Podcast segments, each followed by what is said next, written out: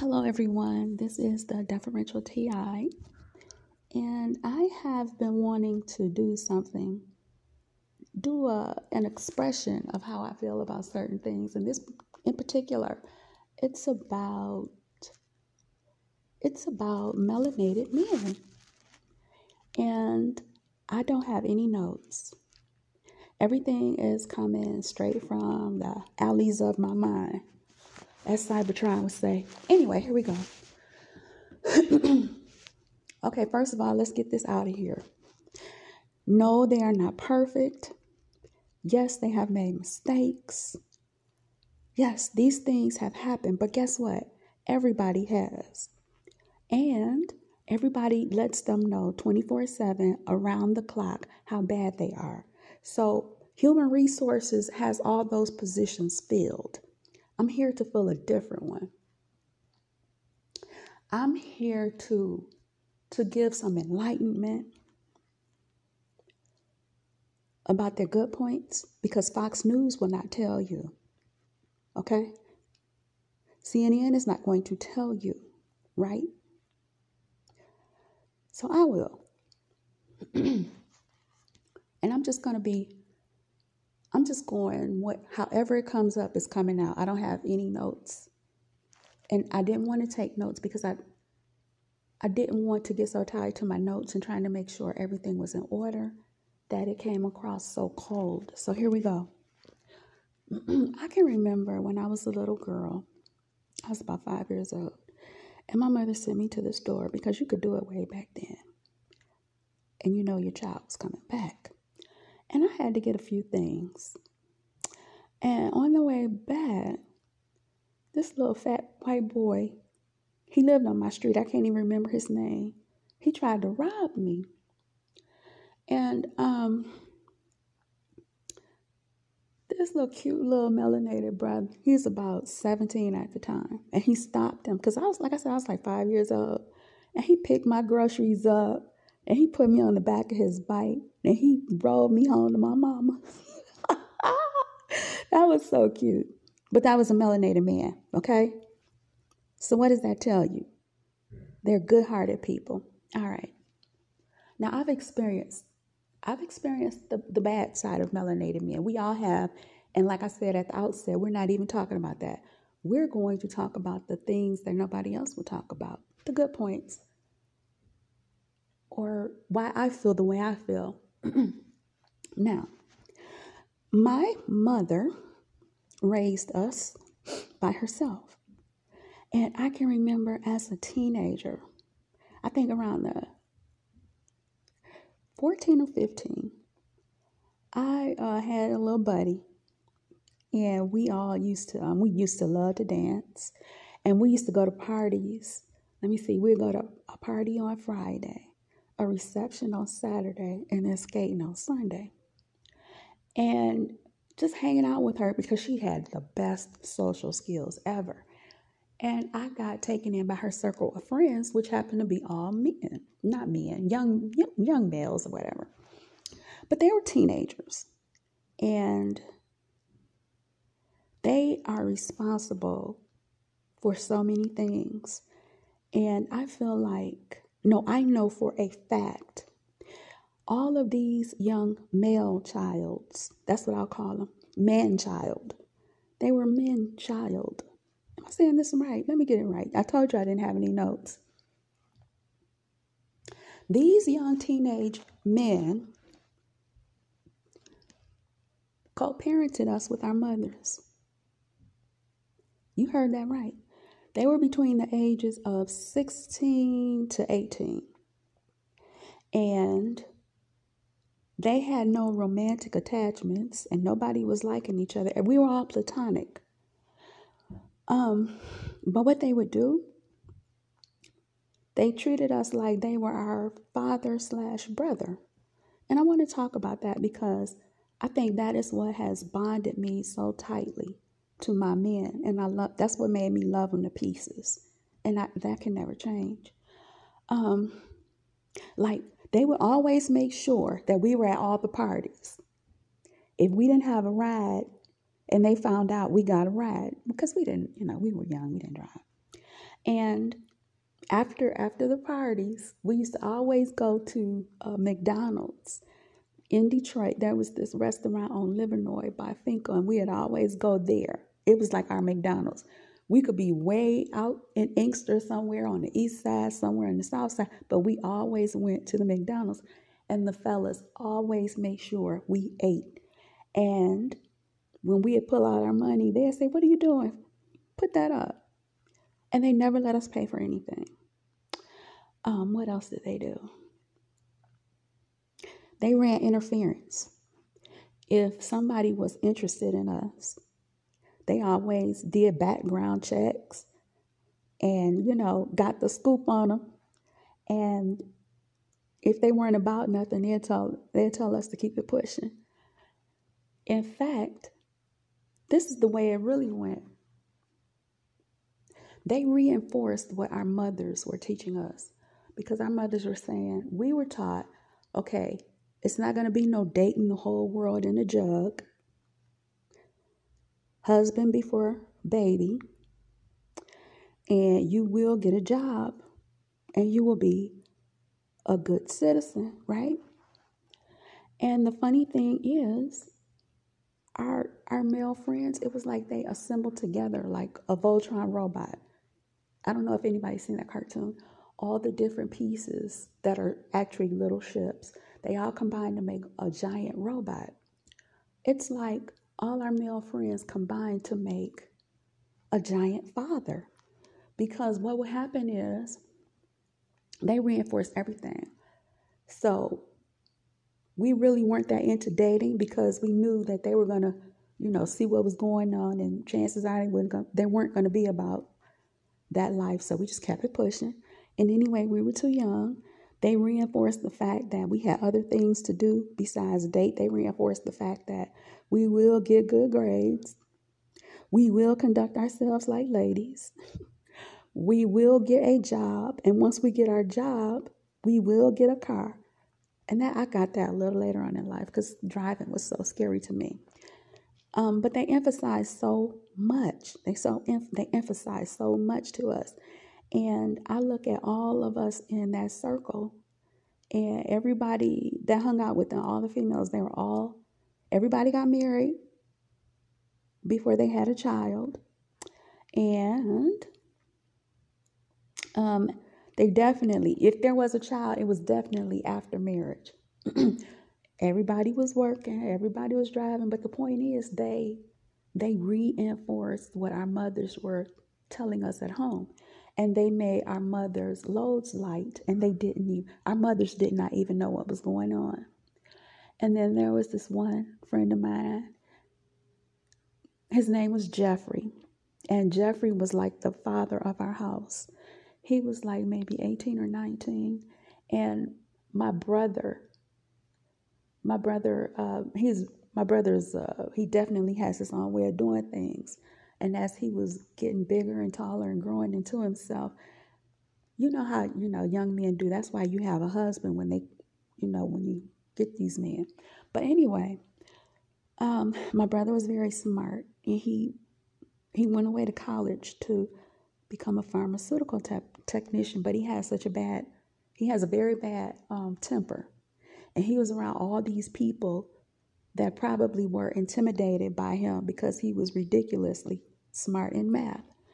And, um, you know, one thing led to another. My brother kept getting in fights, getting in fights, and he was real strong. And that intimidated him. I mean, that intimidated them. So what ended up happening, you know, it didn't work out. And after that, my brother, he just bad decisions, bad breaks, you know the environment. But here is the thing it could have been worse. But Jeffrey, along with one other uh, guy, but we're talking about Jeffrey. Jeffrey was the one who kept my brother on the straight and narrow. When he found out my brother wanted to carry a gun, he was like, "No, that ain't the way." Um, and he would always tell, make my brother stay in school and he um he talked to him and made sure that he went through high school and he you know he talked to him made sure that he had tangible not tangible solid plans so that he wouldn't just be out here blowing in the breeze So, what Jeffrey did was he handled the father end and he helped my mother a great deal. And my mother probably didn't even have a clue as to what was going on. And then there were um, a couple of times when I, we needed something to eat. We were broke. And Jeffrey bought the food. Now, mind you, he's like 18 years old, and this is what he's doing. And my brother could have gotten arrested way back when he was young, but because of Jeffrey, a male child, Jeffrey's 18 years old, a male child, he kept my brother in line. He kept my brother in order. And he is the one that pushed him to graduate high school. And he is the one that kept him out of trouble and helped him make sense of things and maneuver through things. And he is the one, or one of the ones, that inspired my brother to go on to college. And so, this is why you can't tell me anything about my men because I've experienced them firsthand. And there's another one that sticks out in my brain. Uh, it was all it was all our little group. It was actually a big group. Our group was big. We all decided to go to Canada and go to Mother's Pizza.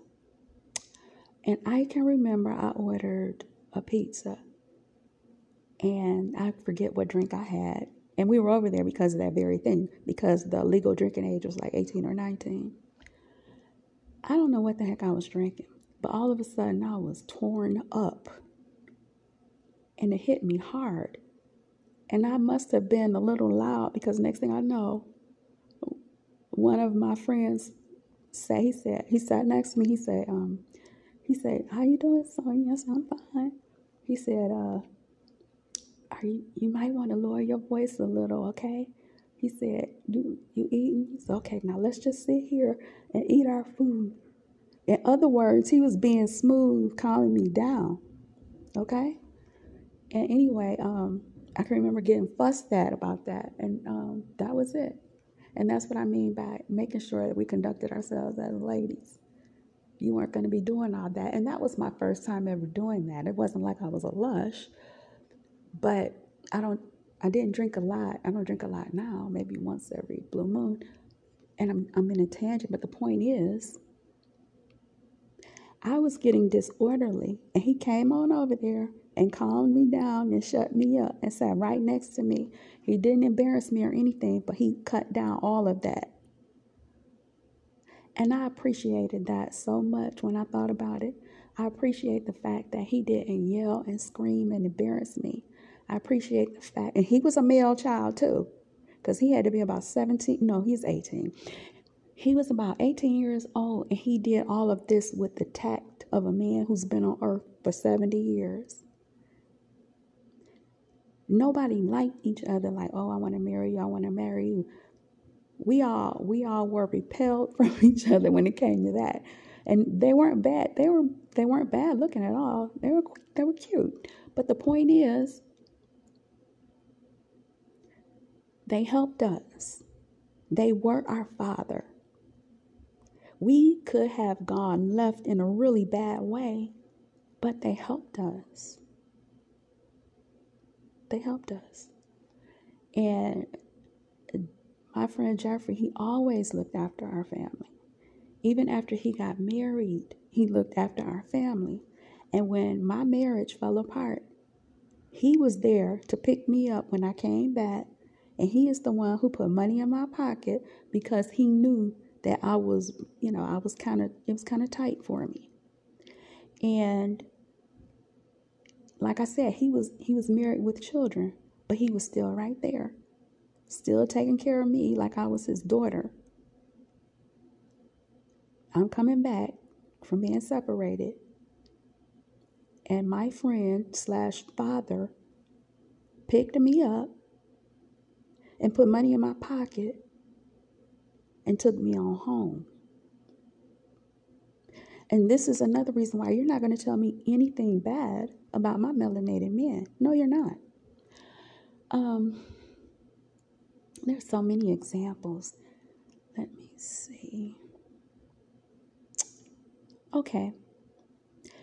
I went to Detroit Central and I there were very few Caucasian male teachers, but we had a bunch of black male teachers. And I need you all to understand these men were awesome. And um, the male, the, the melanated male police officer there, they were awesome. It was, it's probably only one, whatever. But the thing is, our teachers were so tight. If a fight broke down, broke out on one end of the hallway, they would yell on down the hall and break it all up. Um, some of the fellas that wanted to, you know, they kind of slightly thuggish. I won't say thuggish. I'll say they just fellas in the hood hanging. But anyway, a lot of our teachers kept them out of gangs. And if they were in gangs, they worked it and they didn't act stupidly. What I mean is, they were so scared of disappointing our teachers. They made sure that they were in class, there were no truancies, and they all got good grades. I can remember one um, one of my classmates. His name was Gregory, and he he always got good grades. And I mean, you know, somebody would look at him and say, "Yeah, he's a thug or he's a hood or whatever." But guess what? He's edu- well, yeah, he's educated, and he's very smart. And how did this happen? Our male teachers, our male teachers were the bomb, and they turned in some kind of way they turned into fathers. So you had maybe about, I don't know how many male teachers were there. I don't want to lie. Let's say for the record, let's say maybe we had about 15 male teachers or 10, who knows. But those teachers fathered every single last one of us, and particularly the men. And I can remember they weren't they they gang banged a little bit, but they were more on a how can I get this paper type of a thing. And that came from our male teachers. Our male teachers used to give us game. They'd tell us everything. And one of the things that they used to always do is tell us not to go work in the factory because one day the factory will close. And they used to tell a lot of our uh, young men to go get a skill. Um,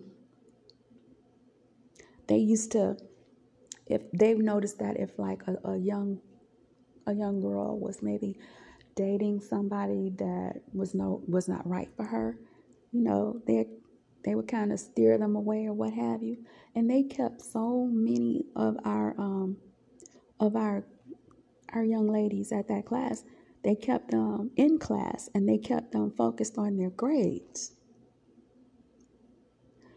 i need you all to hear this again they kept them focused on their grades. These were all melanated men. And I can remember not being interested in going to school. And I can remember I had one teacher, and he was just real. And he pulled me to the side and he said, Sonia, what is wrong with you? How come you're not in school? And he made me attend just from the encouragement. And that is another reason why you're not going to tell me anything about my melanated man. You're just not. And so I want to cover um, some of these melanated police officers. See, everybody knows the horror stories, and I'm co signing like a mug because they can be on the zig. But we're not talking about that. We're going to talk about some of the good ones. some of those melanated police officers kept my brother out of trouble when he would do something stupid, sometimes they would call our house and talk to my mother. And I can remember talking to one police officer, and I could hear him talking to my brother. And they kept him on the straight line. They didn't treat him like an animal. They didn't. They didn't treat him as um, like a stupid fool They respected him and they understood that he was a young boy or young male trying to find his way. And they treated him like he was their son. And I won't say like their son, they treated him like a little brother or or like he belonged to the community. That's what it is. They acted as community heads and they were they were looking after their charges if you if, if you can put it that way. That's what they did. And I look back on that and I say, you know what? You can't tell me anything about my melanated man. You're just not going to. So now let's talk about encouragement, encouragement and pushing. I have found, I don't know what anybody else's experience is. I'm talking about mine. I have found that I got pushed so much. They used to always push me, encourage me, push me, encourage me. And that's what they did all, all the way around. That's one of the things that they do. They encourage you. I can remember when I first started sewing, and uh, we were all going skating, and Jeffrey picked me up. Now, my blouse looked crazy as heck because I didn't have a pattern, but I wanted to put it together, and it was my very first time sewing. So it was looking crazy. But Jeffrey said, okay, son, you, you doing your job. You, you're sewing. Okay, good, good. And I look back on that and I can think I really appreciated that because he didn't tease me and talk about how bad it looked. It encouraged me to go further and get better. And then I can remember when I was really into photography and some of the melanated males, they would see my work and they would be trying to push me to get started. Some even hired me.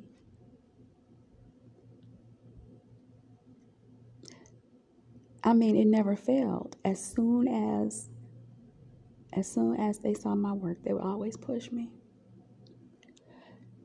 And I really appreciated that. There have been so many experiences locked away that that won't come up right now. I'm just giving some of the the ones that stick out, but yeah, they encouraged me.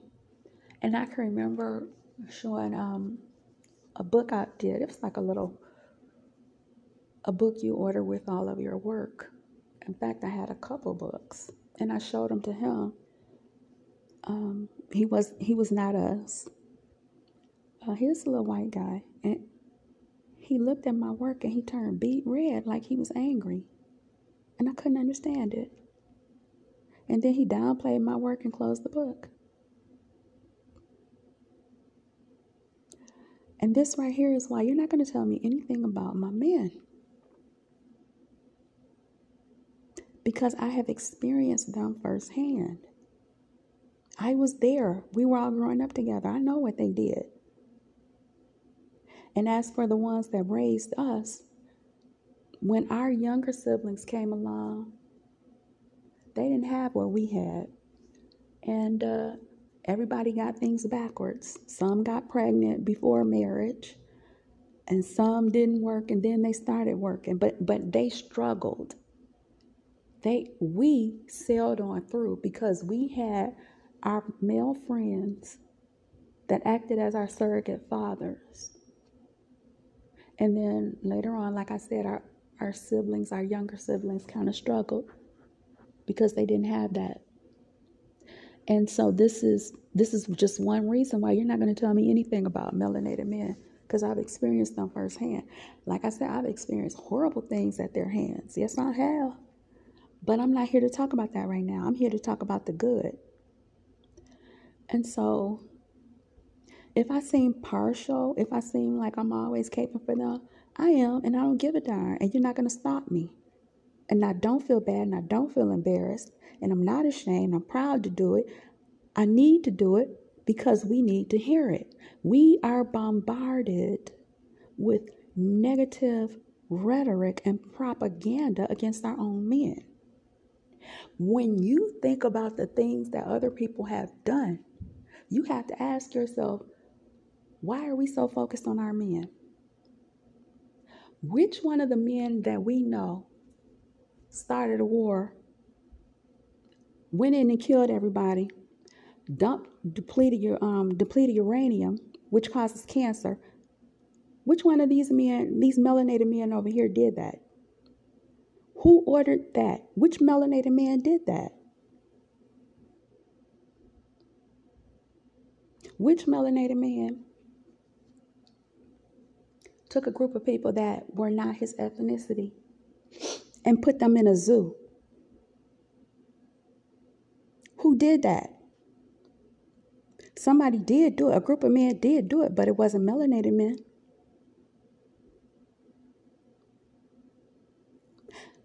How many of our melanated men ran and got babies from other ethnicities and threw them to the allig- threw them to alligators for alligator bait? How many? Wh- which one of our melanated men did these things? Which one of our melanated men wrote laws to? Um, which one of our melanated men wrote laws for eminent domain? Hmm? This is what I want to know. Which one of our melanated men created GMO, genetically modified organisms? I want to know. I want to know. Which one of our men, which one of our men assigned an army to go into another country and overthrow the governments so that the businesses could make money because the leaders were standing in their way. They didn't want their people to be exploited. Which one of our men did that? You can't name them because they didn't do it. But what you can do is look up General Smedley Butler. He wrote a book or a it's a book called War is a Racket.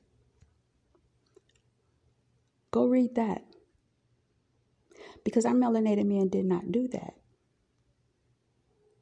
And this is why, I shall say, this is, these are some of the reasons why I'm not going to throw my brothers under the bus. I'm not.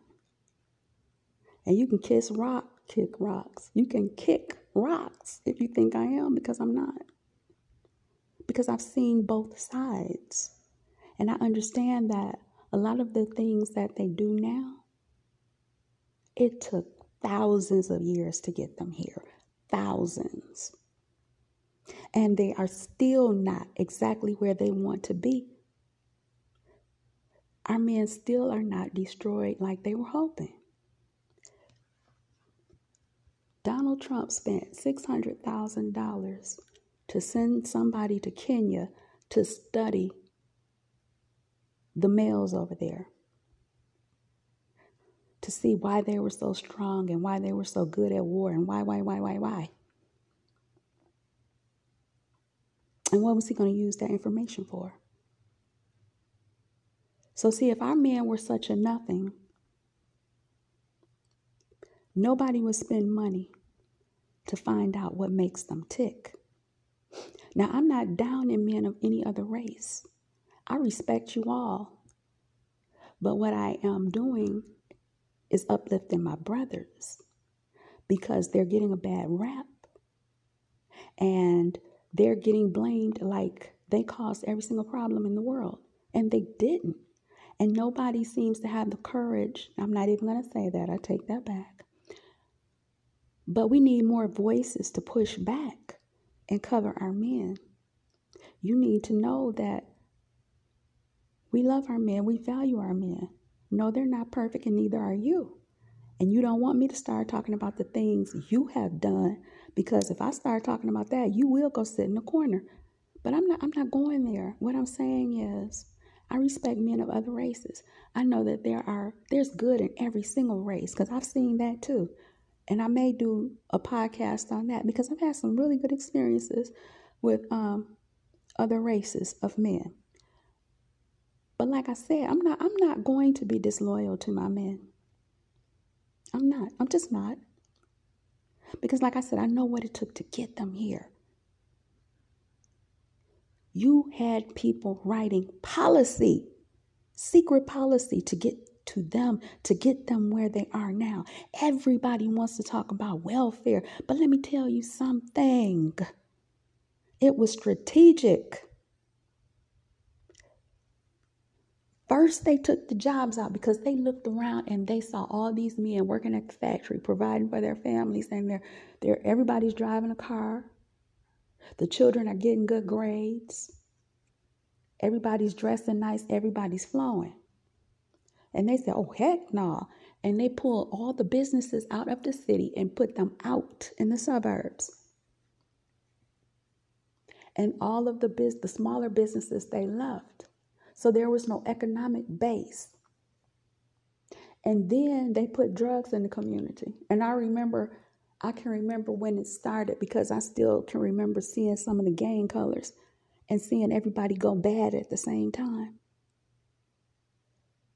This was strategic. And I know it firsthand. Anybody who lived in Detroit in the 60s and the 70s can tell you they was rocking it out